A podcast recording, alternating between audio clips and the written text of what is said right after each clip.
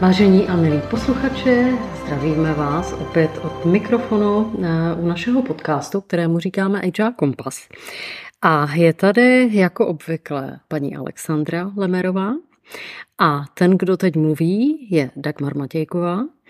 A dneska budeme točit už 12. díl, teď mě to říkala tady Alex, vůbec jsem to nevěděla, našeho HR Kompasu a budeme pokračovat s motivací, se kterou jsme začali už minule a je to téma, které je obsáhlé, je eh, docela komplexní a ne až úplně jednoduché, jak by se mohlo znát.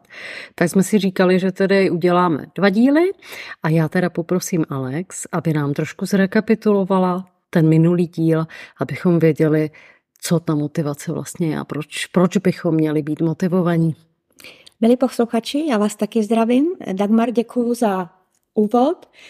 Jak si zmínila, už v minulém díle jsme se zaměřili na motivaci zaměstnanců. Shodli jsme se i pak následně diskuse, která probíhala nad naším podcastem, potvrdila, že motivace zaměstnanců je klíčovým faktorem pro úspěch organizace. Pokud máme motivované zaměstnance, dá se předpokládat, že produktivita těchto těch lidí je daleko vyšší, snižuje se fluktuace zaměstnanců, tyto, tyhle ty lidi jsou otevřenější k lepší spolupráce, jsou angažovanější a obecně spokojenější. Takže myslím si, že tohle jsou jasné důvody, proč motivací zaměstnanců je potřeba věnovat eh, velkou pozornost. My vlastně, když jsme skončili ten minulý díl, tak eh, měli jsme před sebou takové komplexnější téma, které souvisí s tím, že je důležité, aby zaměstnanci ve své práci využívali svých silných stránek. Ty už si zmiňovala, když jsme se připravovali, že kdysi to bylo úplně opačně. Mm-hmm. Přesně tak. Já když jsem začínala před těmi více než 20 lety, tak eh, se rozvíjely právě ty slabé stránky, nebo říká se tomu rozvojové potřeby. V angličtině jsou to takzvané development needs. A tady tohle se rozvíjelo úplně jako překotně, zbytečně samozřejmě. Dám vám příklad, že většinou eh, v té době před těmi 20 plus lety se eh, velmi často posílali třeba eh, takový ti ředitelé nebo manažeři na školení komunikačních dovedností, prezentačních dovedností, to bylo typické, a učila se angličtina. Většinou to nedopadlo. Neviděla jsem jediného manažera, který by se v práci naučil anglicky, protože obvykle ta motivace musí být takzvaná vnitřní. To znamená, já se chci naučit angličtinu a ne, že se chce tu angličtinu chce můj zaměstnavatel, abych já se naučil. Ta motivace není moje, ona je cizí. Tudíž obvykle já se nenaučím vůbec nic. Sice tam chodím na ty kurzy, abych eh, teda měl tu čárku, obvykle se tam chodí první měsíc a pak už tam nikdo nepřijde, ale prostě je to úplně zbytečné, protože ty lidi zaprvé, oni to nechtějí, což je základ, protože pokud, eh, my jsme si to říkali už v tom minulém díle, motivace je, že já chci něco udělat, chci něco vytvořit, chci něco dokázat ať už je to cokoliv. A pokud eh, ta motivace není moje, nebo bývá to velmi často také v rodinách, kdy maminka chce něco, aby dcera nebo syn vystudovali, nebo byli eh, těmi jágry a podobně, tak obvykle se to nedaří.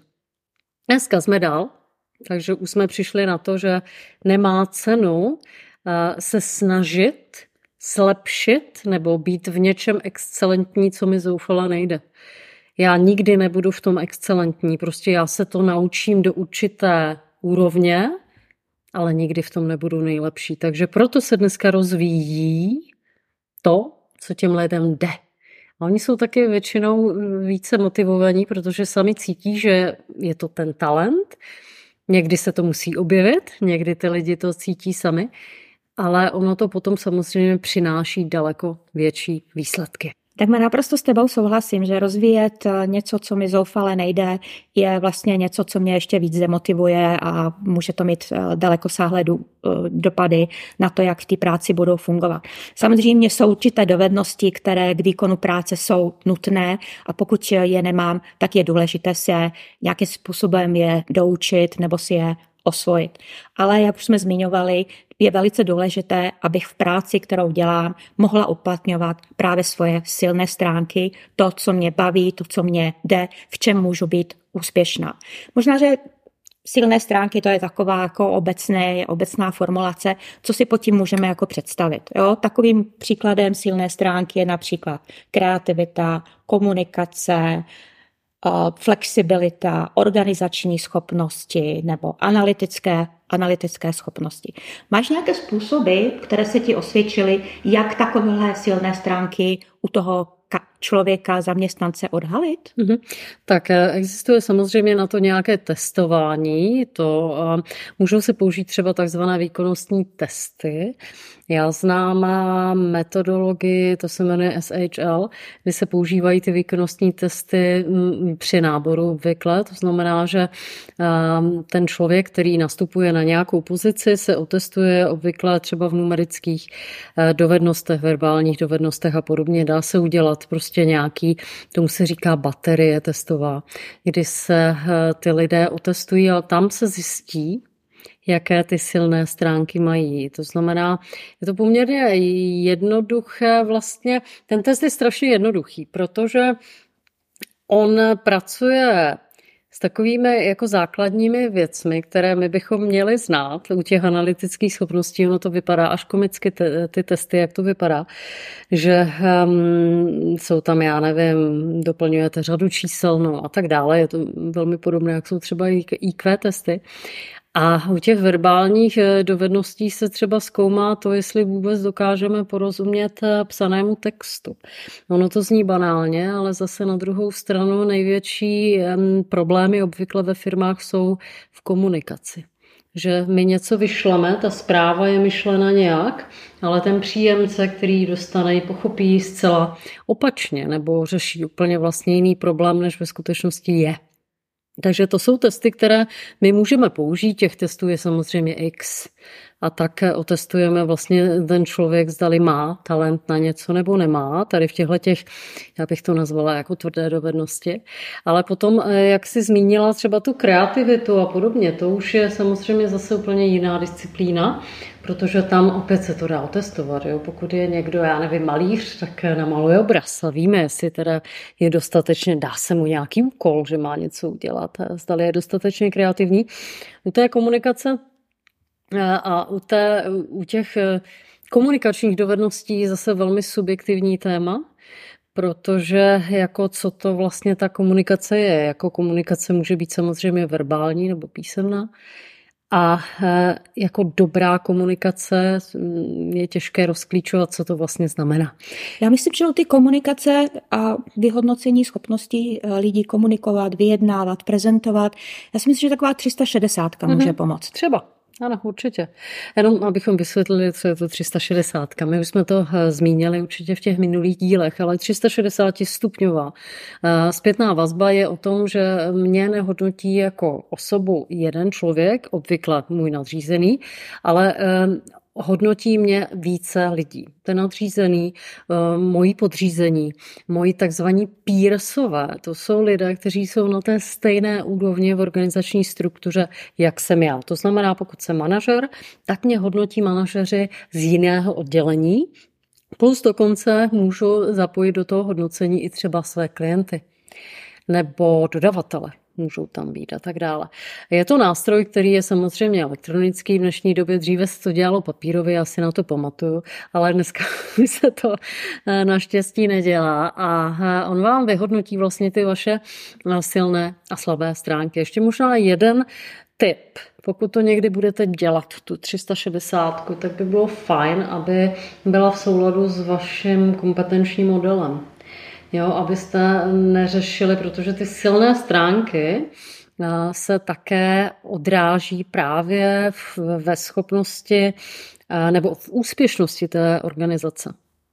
Pokud já mám nějaký kompetenční model, tak se snažím o to, abych nabíral a vzdělával své zaměstnance podle toho kompetenčního modelu, který vychází obvykle ze strategie společnosti, dlouhodobé a tak dále. Takže to jsou už takové komplikovanější věci, ale určitě s tebou souhlasím, že ta 360 stupňová zpětná vazba je eh, velmi férová, řekla bych. Mm-hmm. Já bych možná ještě k těm silným stránkám dodala jednu věc, která se ukazuje a potvrzuje, že pokud ten zaměstnanec může ve své práci uplatňovat svoje silné stránky a daří se mu, tak se dostává, říká se tomu anglicky, do takového stavu flow, jo? překládá se to něco jako nějaký stav toku, ale jde o to, že vlastně je tak nadšený nebo pohlcený tím, co dělá a daří se mu, že vlastně ho to vůbec jako nevyčerpává, spíš ho to nabíjí a je větší šance, že dosáhne lepších výsledků. Takže myslím si, že ta oblast eh, silných stránek a zaměření se u zaměstnanců na uplatňování silných stránek skutečně dává smysl. Určitě. To eh, každopádně možná ještě, ještě bych tady hm, zmínila, to jsi taky už eh, řekla, ty organizační schopnosti, eh, které hm, zase můžeme nějakým způsobem poměřovat. Dělá se to, můžeme to vyhodnotit samozřejmě tou 360 stupňovou zpětnou vazbou, ale to je další disciplína, kterou my potřebujeme změřit, nebo nejlépe se to změří samozřejmě v tom provozu.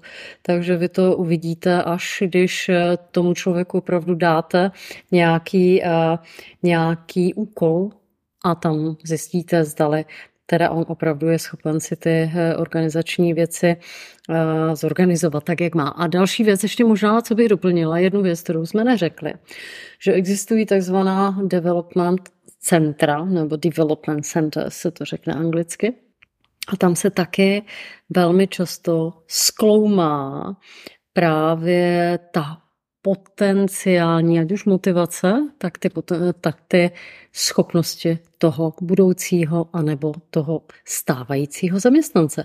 Ty jsi mluvila o tom flow, Alex, takže já bych se možná k tomu ještě vrátila. Jak to poznám, to flow, nebo, nebo jak, co, co s tím mám dělat? Já tomu moc upřímně nerozumím, tak zkus nám to když tak vysvětlit, jestli tě to nějak jako já vnímám, já vnímám flow tak, že se pohroužím do nějaké činnosti, přestanu vnímat čas, nějakou, nějaký, yeah. přestanu zkontrolovat své notifikace na svém mobilním telefonu a něco vytvořím, co dává smysl. Aha, dobře. Tak jo, a, ještě, a ještě u toho mám prostě radost, uh, možná, že se cítím jako úplně nabitá, ba, jako, jo, prostě na, takový ten králíček Duracel, yeah. který prostě jako poskakuje a je šťastný. Jo, takže měli bychom chtít, aby naši zaměstnanci byli ve flow. Ve, ve flow.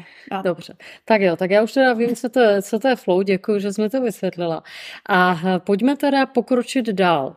A my tady máme uh, takové mm, zapojení, nebo, nebo vlastně řekli jsme si, že ta motivace je uh, Eh, koreluje s tím nějakým naším zapojením, že můžeme něco dělat v rámci té firmy, co nám dává obvykle, mělo by dávat smysl. A já bych možná tady ještě mm, použila jeden model, který já docela ráda a často používám. A to jsou tři fáze. První fáze je tady toho modelu, že nevím, že nevím. Druhá fáze je vím, že nevím. A třetí fáze je vím, že vím. Co to znamená? Obvykle tady tohleto sledujeme u absolventů vysokých nebo středních škol, když nastupují do práce, první práce. A tam je ta fáze obvykle nevím, že nevím. Je to naprosto přirozené, protože ten člověk ještě nepracoval a on opravdu nemůže vědět, že se to třeba nějak dělá jinak, než se to naučil třeba na té vysoké škole v té teorii, anebo že se to nedělá vůbec a tak dále a tak dále. A u těchto lidí bývá typické a časté, že se do něčeho vrhnou přesně podle tady té naší první fáze, nevím, že nevím. To znamená, že může dělat eh, práci, která je naprosto zbytečná, aktivitu, která je naprosto zbytečná nebo vlastně špatná. A on, jelikož neví, že neví, tak ani nedokáže pochopit, že, že třeba to, co zrovna teď vymyslel, ať to bylo jakkoliv kreativní, úplně není potřeba. Ta druhá fáze je vím, že nevím a to už je velmi pozitivní, protože právě ten, když zase uvedu příklad do toho našeho absolventa vysoké školy, který začal pracovat, tak najednou zjistí, že to, co on si mm, vymyslel, nebo se domnívá, že by to mohlo, mohlo eh, tak být, eh, že vlastně už pochopil, že tak to, tak to jako prostě není, že se to dělá jinak, nebo že se to dá udělat lépe a podobně. Takže vlastně si uvědomuje tu svoji eh, nedostatečnou znalost nebo nedostatečnou praxi, což si většinou v té první fázi nevím, že nevím vůbec neuvědomujeme, protože my ani nevíme, že by se to mohlo dát dělat třeba úplně nějak jinak. Třetí fáze vím, že vím, už je taková, jako kdy už jsme uvědomělí a víme, že, eh, že prostě ten celý život vlastně nic nevíme, že se musíme neustále učit a to je fáze u lidí a má to samozřejmě průběh v letech, tady tohleto všechno, kdy my si uvědomujeme, že všechno je relativní, a že neustále na sobě prostě musíme pracovat a jsme pokornější a skromnější. Tak Marty si říkala, že tenhle model ráda používáš. Můžeš dát nějaký příklady, jako kde to můžeme uplatnit, případně jakou to má vazbu na motivaci? Mm-hmm. Určitě. Velmi často tady tohleto používáme v jakýchkoliv činnostech právě u těch lidí, kteří jsou noví na pozicích anebo ve firmě jako takové, protože vy je nemůžete posuzovat podle té fáze jedna, nevím, že nevím, protože oni opravdu nevědí. A mají na to právo. Přesně tak. Protože jsou na začátku. Ano, Jo, je to, je to naprosto v pořádku a co se týká motivace, já bych tady hlavně u té fáze nevím, že nevím, dala takové trošku varování, protože on, jak ten člověk opravdu je třeba velmi motivovaný a může být až přemotivovaný, protože v té škole mu říkají, že, že jak se to říká, sky is the limit, to znamená, že naším limitem je nebe, což potom samozřejmě v té praxi víme, že to tak úplně nebývá. A ten člověk může udělat více škody než užitku. Takže je důležité tu motivaci také v téhleté fáze brzdit. A příklad ti dám zase, ať je to jasnější. Člověk ukončí medicínu, tak prostě nepůjde operovat srdce. Jo, bude tam dva roky držet jakési háky, bude pozorovat ty mistry té medicíny, jak oni to srdce operují, protože ten pacient by pravděpodobně zemřel, protože oni to znají pouze z té teorie, i když jsou velmi motivovaní, ale oni opravdu ještě nevědí, že nevědí. A nebo možná vědí, že nevědí. Jo, takže toto je velmi důležité s tím pracovat, protože eh, my jsme v poslední době, možná ještě dám jeden příklad, eh, se můžeme dočíst, že celá řada takových těch eh, rychlokvašných milionářů. Do týdne jsem se stal milionářem a jsem prostě největší um, podnikatel tady v České republice minimálně tak eh, může se stát, že tady tohleto tou přemotivací, jestli se to dá, dá tak nazvat, právě se dostávají potom velmi často do situace, kdy jim ty biznesy zkrachují a kdy prostě sice jsou hrozně naspídovaný, ale ta motivace je, jak když uh, už, už patologická, jo? že už to nefunguje tady tohleto. Já si myslím, že pak ta druhá fáze, jak si říkala, vím, že nevím, tak tam myslím si, že zase může být velké nebezpečí, že začnu být až moc kritická sama k sobě. Jo, a že začnu být až moc nejistá, protože si uvědomuju, že ještě tohle to nevím, tamhle to nevím a tohle se ještě musím naučit, než vůbec se uh, jako k něčemu uh, odvážím udělat. Jo. Z druhé strany to může výsít k tomu, že budu neustále se učit, učit, učit, učit, aniž bych to vlastně aplikovala do praxe, protože stále to ještě neumím. Hmm. Takže jako těch rizik tam asi s tím vím, že nevím, vím, že vím, může být, může být víc. Určitě, tak zase eh, na druhou stranu celá řada lidí eh, až zbytečně je kritická sama k sobě, což taky není úplně dobré. Je to možná i eh, s tím sebevědomím spojeno, že si nejsem úplně, teda jak přesně jak říkáš, jistá, jestli, jestli to vlastně ještě dokážu nebo nedokážu. Tady zase je role toho lídra, aby v těch lidech, který mají nebo jsou tady v téhle té druhé fáze a prostě zbytečně jsou k sobě kritičtí, aby v nich právě podporovali to zdravé sebevědomí a zopakuju zdravé, nikoli v to přehnané sebevědomí, ale zase není taky dobrý, když ty lidi jsou eh, bojácní, když se všeho boje, nic nevyzkouší a tak dále. To taky samozřejmě nedává moc velký smysl. Takže to bylo asi k tomu tématu. Mm-hmm. Pojďme se podívat eh, na eh, tady, mm, jsme si ještě připravili takový model zapojení ve fázích. A my tady máme v tom modelu, zmiňujeme nějaký rozvoj a vzdělávání zaměstnanců. Co by si k tomu řekla? Jakým způsobem pracovat s motivací v rámci třeba toho rozvoje a vzdělání zaměstnanců? Napadá tě něco? Víš to, té motivace, já si myslím, že uh, je důležité najít takový ten správný balans, kde já se snažím ty zaměstnance motivovat a z druhé strany podporovat je budování jejich vlastní vnitřní motivace.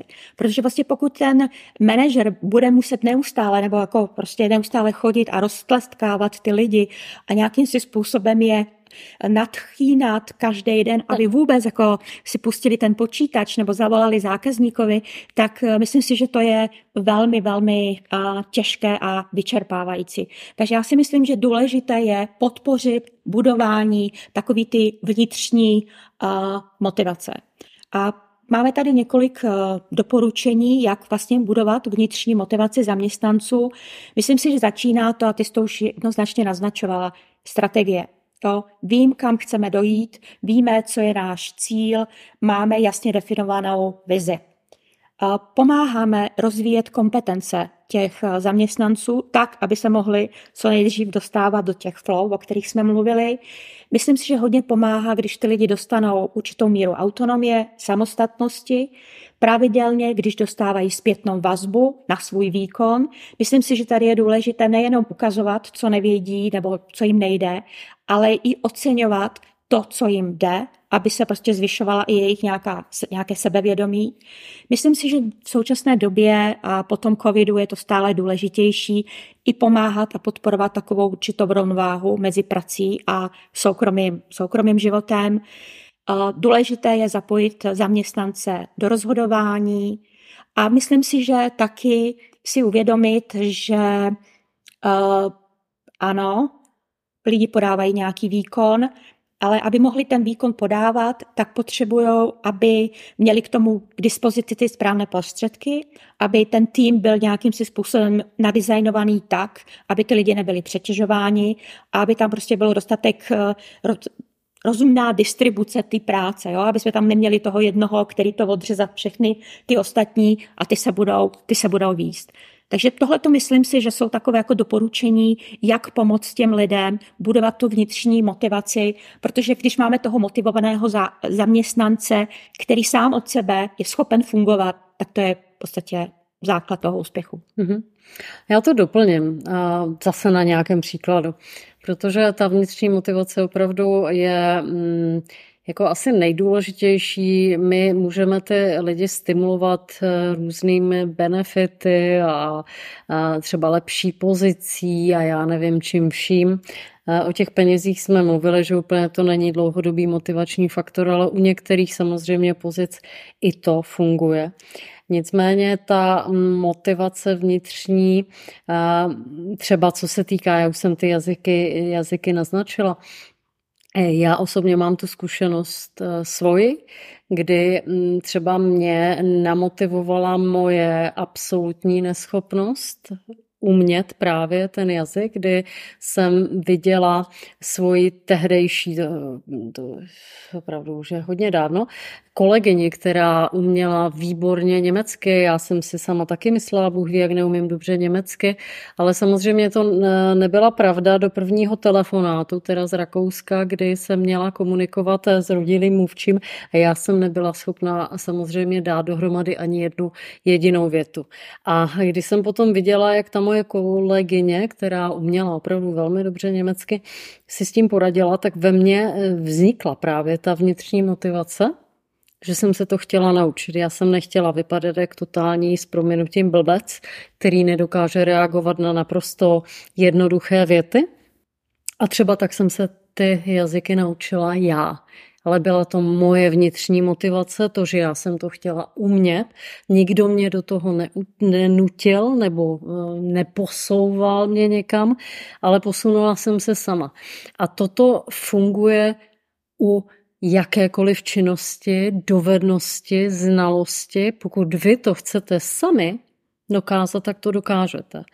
A to si myslím, že je důležité, aby si každý tady tohle to našel. Je to jedno, co to je. Jestli je to ten jazyk, nebo je to programování, co umí Alex, já neumím, ale určitě je to taky ta je to, je to píle, je to práce, je to, všechno to dlouho trvá. Jo? My tady vám taky nebudeme vyprávět, že když se dobře namotivuju, že jako za týden mám zvládnout to prostě mm, veškerý tady tyhle ty znalosti, dovednosti, ono to všechno trvá opravdu léta. Jo? Není Já myslím, to za že týden. to byl velmi skvělý příklad s tím, s tím jazykem.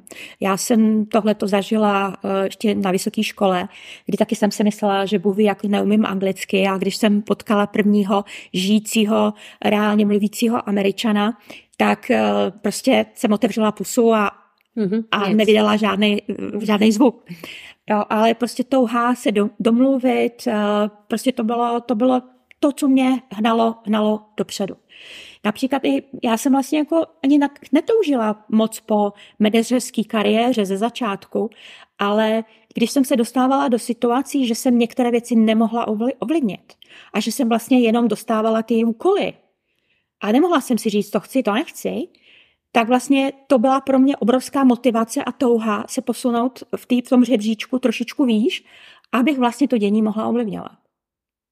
Jo, takže já si myslím, že každý se dostáváme do nějakých takovýchhle situací, které vlastně jako probouzejí naši, naši motivaci. Hmm. Hmm. A ta motivace, my jsme si to řek, řekli minula, je samozřejmě každý má jiný typ motivace, každý je motivován něčím jiným. Někdo je motivován těma penězma, někdo je motivován úspěchem, že chcem být prostě něčím nebo někým výjimečným, nejchytřejším, nejschopnějším, nevím, jak to nazvat. Někdo je motivovaný eh, i těmi statky, nejenom těmi penězi, ale nějakým třeba statusem, nějakým uznáním toho okolí, takže každý je motivován nějak jinak. A eh, asi, asi je důležité si taky uvědomit, co nás motivuje. Ale pojďme uzavřít ten náš dnešní podcast tím, že existují taky nějaké motivační projevy. My jsme s Alex, když jsme se ještě minule připravovali na ten minulý díl, jsme se shodli na tom, že se nám hrozně líbil projev Arnolda Schwarzeneggera, který eh, velmi hezky a přirozeně mluvil o, o motivaci. To si samozřejmě můžete poslechnout, to existuje miliony videí a různých eh, motivačních, ehm, jak to říct, vysílání. Dá, se to, dá se to, ten jeho projev se jmenuje Never Give Up. Aha. A pro zájemce můžeme pak poslat, eh, poslat link. My jsme si našli několik dalších zajímavých motivačních projevů. Samozřejmě známý je Steve Jobs a jeho motivační projev eh, na Stanfordské univerzitě, ale obecně, eh, proč jsme ještě přinesli téma motivační projev, protože to je něco, co to je určitý nástroj, který manažeři můžou využít v některých momentech, když chtějí namotivovat své podřízené nebo namotivovat své, své kolegy. Jo? Používá se to ideálně po nějakém úspěšném, dokončeném projektu, tak vzájemně si potřebujeme prostě užít tu slávu, ten úspěch. Nebo zase na druhé straně začínáme velmi komplikovaný projekt a potřebujeme zvednout morálku nebo natchnout ty lidi. Opět velká příležitost pro nějaký hezký, hezký projekt. Motivační projevy se používají v případě nějaké změny jo, prostě změna, který se všichni jako bojíme, tak je dobrý vlastně těm lidem říct, co je bude čekat, jak se na tu změnu připravit. Opět to může zlepšit uh, uh, takovou tu emoci v tom, uh, v tom týmu. Samozřejmě takový ty projevy jsou výročí, jo, konec roku nebo 50. výročí založení firmy. Opět, jo, příležitost trošičku jako o tom pohovořit a uh, naladit se. Takže to byly takové jako případy, kdy můžeme využít nástroj motivačního projevu. Mm-hmm. Máš nějaké doporučení, jak takový motivační projev eh, aby zaujal, aby... Realizovat, jak to realizovat. realizovat jak bys to... Zažila jsi někdy, že si takhle se postavila před no, nastoupenou no jednotku a něco musela říct? Jo, jo, já jsem to zažila několikrát, protože já jsem měla relativně velké týmy, takže tady tohle to samozřejmě se musela dělat taky. Ale eh, jedno doporučení ode mě. Pokud to neumíte, tak to nedělejte. Jo, prostě nemá cenu se do toho nutit. Pokud nejste prostě táboroví řečníci, tak to nedělejte, protože to bude trapné. Jo, takové to roztleskávání, pokud vůbec eh, to není moje přirozenost. Takový, já jsem to viděla, jsem pracovala pro jednu technologickou společnost a tam právě obvykle z těch programátorů se stali nějací eh, manažeři a to, to šlo přesně přes tu jejich přirozenost. To bylo něco tak eh, škrobeného, tak těm lidem to bylo nepříjemné. On prostě to neuměl. A samozřejmě tím pádem vy neuděláte motivační projev, ale takzvaný demotivační projekt. Takže když to neumíte, nedělejte to, je to zbytečné. Jak by to mělo fungovat? Prostě buďte přirození, poděkujte těm lidem a to možná stačí, než tam začít eh, nějaký plamený projev, který nebude mít ani hlavu, ani patu a v finále eh, uvidíte, že ty lidi se budou koukat do země a nebude to vůbec bavit. Takže to bych doporučila asi z mé strany, nevím, jestli souhlasíš nebo nesouhlasíš. Já myslím si, že, že jsi přesně řekla to, co jsi měla říct, tak to je, od tebe se to očekává. Myslím si, že to bylo, to bylo správné. Uh, ty projevy, které já jsem našla, které mě inspirovaly, většinou to byly, nebyly to obecné fráze, ale že to bylo sdílení nějakého osobního příběhu. Jo, autentický osobní příběh. Jak pozitivní, tak negativní. Já si myslím, že když mluvíme o něčem, co jsme zažili, nebo zažíváme, co prožíváme, tak si myslím, že to nám pomůže k ty autenticitě, kterou mhm. si, kterou si zmiňovala. Možná ještě doporučím, anebo já vám to nazvu, jak se to jmenuje, dneska se to hodně používá, říká se tomu takzvaný storytelling, eh, nebo v těch firmách je to takzvaný business storytelling. Eh, oni samozřejmě, ti manažeři a ti lídři, oni jsou na to školení, oni na to jsou školení, jim to se vysvětlí, ale vracím se k té mojí původní myšlence. Eh, pokud to v sobě nemáte, tak to bude vždycky jenom trapné. Jo? Takže raději se tomu vyhněte, pokud to není není vaše přirozenost. Ale pojďme ještě probrat možná jednu věc, kterou jsme Alex neprobrali. A já tady mám ještě poznámku, co se týká ovlivnění té motivace. Co nás může ovlivnit v různých e, fázích života e, a tak dále. Napadá tě něco, jak taky e, může být třeba motivován mladý člověk, senior, člověk v produktivním věku, nebo jestli, mm, jestli třeba můžeme to vztáhnout na gender, na pohlaví, kulturu. Co myslíš? Určitě. Tady to trošičku, já se téhle témy trochu bojím, protože může trošičku zavádět nějakými stereotypy. Jo? Dá se říct, že nebo říká se, že muži jsou víc finančně orientovaní, takže muže víc eh, motivují peníze, ženy zase vztahy. Jo? Myslím si, že to je strašně černobílé a určitě to takhle není, ale když budeme přemýšlet o motivacích, tak asi jinak jsou motivováni mladí lidé, kteří jsou na začátku kariéry, než když někdo je už prostě senior, něco má odžito. Takže jako určitě eh, samozřejmě ne, ne, ne upadat do nějakých stereotypů, ale uvědomovat si to. Mm-hmm. No, že prostě asi uh, mladého člověka víc bude uh, zajímat nějaký kariérní postup, než seniora, který už tu prostě kariéru má a daleko víc přemýšlí o nějaký smysluplnosti své práce, o, o, daleko víc o sdílení svých zkušeností. Jo? Takže s tím je podle mě uh, potřeba uh, pracovat. A taky určitě i kulturní aspekty. Jo, prostě každá ta kultura nebo uh, možná, že do jisté míry i nábo, jako nějaký náboženský nastavení, uh, jo, prostě mluví se o tom, že azijské, azijská kultura je víc o kolektivu, Jo, americká je daleko víc o individualismu, takže i s tímhle tím se podle mě je potřeba trošičku jako zamýšlet se nad tím a pracovat s tím. Mm-hmm. Jaký máš ty s tím zkušenosti? Já potvrzuju to, co říkáš. Samozřejmě ty stereotypy nejsou uh, hodné. i když s tím všichni velmi často pracujeme, ať už chtěně nebo nechtěně. Ale co se týká těch kulturních rozdílů, myslím si, že v tom já mám bohatou zkušenost, protože já jsem byla nějakou dobu na Kypru a tam právě člověk najednou zjistí, že to, co funguje v Čechách nebo na Slovensku, prostě nefunguje na Kypru. A člověk e, musí samozřejmě hledat nové cesty a, a pramení to přesně z toho, co říkáš. Úplně jiné e, výchozí e, pozice těch lidí. Úplně jiná kultura. Jsi na ostrově, což je další věc. Jo? A možná jenom tak pro pobavení, když jsem tam byla, tak jsem se ptala, jako bavili jsme se mm, s kolegy a oni tam třeba nemají žádné řeky. Jo, že a, a ta kolegyně mě říkala, že měli jsme řeky, že, že we used to have the rivers, takže oni měli kdysi řeky, už je nemají, nemají vodu. A to je třeba zase věc, kterou nás ani nenapadne, že něco takového by člověk třeba řešil, nedostatek vody. Takže úplně a jiný vztah úplně, k vodě. Úplně jiný třeba vztah k vodě nebo motivace, hmm. co je a není důležité.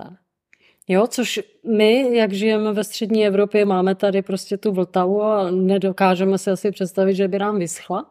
Ale jo, to jsou takové ty střípky těch jednotlivých, a jednotlivých vůbec názorů a taky těch motivací, hmm. co je pro toho člověka jak jsme se bavili minule o těch základních potřebách. No, Tam no. já se vracím. Mm. Jo? Prostě to jsou ty základní Takže pokud se nemůžu napít, mm. tak jako nějaké kariérní, kariérní růst mě asi nebude zajímat. Přesně jo? tak. Jo. Mm. Což samozřejmě, eh, jako je to spíše z legrace, vám to tady uvádím, ale eh, prostě ty výchozí pozice těch jednotlivých národů, nebo třeba v Rumunsku, jo? jako zase motivace Rumunů byla úplně jiná, než jsme motivovali lidi, nebo snažili se motivovat například u nás, nebo Bulharsko, zase úplně jiná země, nebo bývalá Jugoslávie, hmm. tam je to ještě s tou válkou spojený. Hmm. Takže to jsou třeba ty moje zkušenosti, že ta kulturní odlišnost a ta výchozí situace, bohatý a méně bohatý národ, nebo řeší ty problémy, co řeší dneska Ukrajinci, to tak asi budou úplně jinak motivovaní, než my tady v té krásné střední Evropě takže to si myslím, že je velmi, velmi uh, zásadní. Tak, asi končíme. Já myslím, že už jsme na konci. Já myslím si, že jsme uh, motivaci probrali od začátku do konce a od konce do začátku, takže možná, že na závěr skutečně motivovaní zaměstnanci jsou základem úspěšné společnosti. To si myslím, že asi uh, uh, není už teď žádných pochyb. Myslím si, že ta motivace je nejenom věc zaměstnání, je i ve vztazích, je i v rodině. Jo, já myslím si, že s tím letím se dá pracovat vlastně v jakékoliv společnosti, v které se nacházíme. Mm-hmm. Tak já eh, děkuji Alex za zase příjemné jako obvykle povídání. Eh, náš podcast samozřejmě najdete na těch obvyklých podcastových platformách. Jmenuje se to HR Kompas, Her Kompas a my se budeme s Alex těšit asi na příště. Určitě. Já vás zdravím a děkuji za vaši přízeň a zájem. Těšíme se na příště. Mějte se krásně.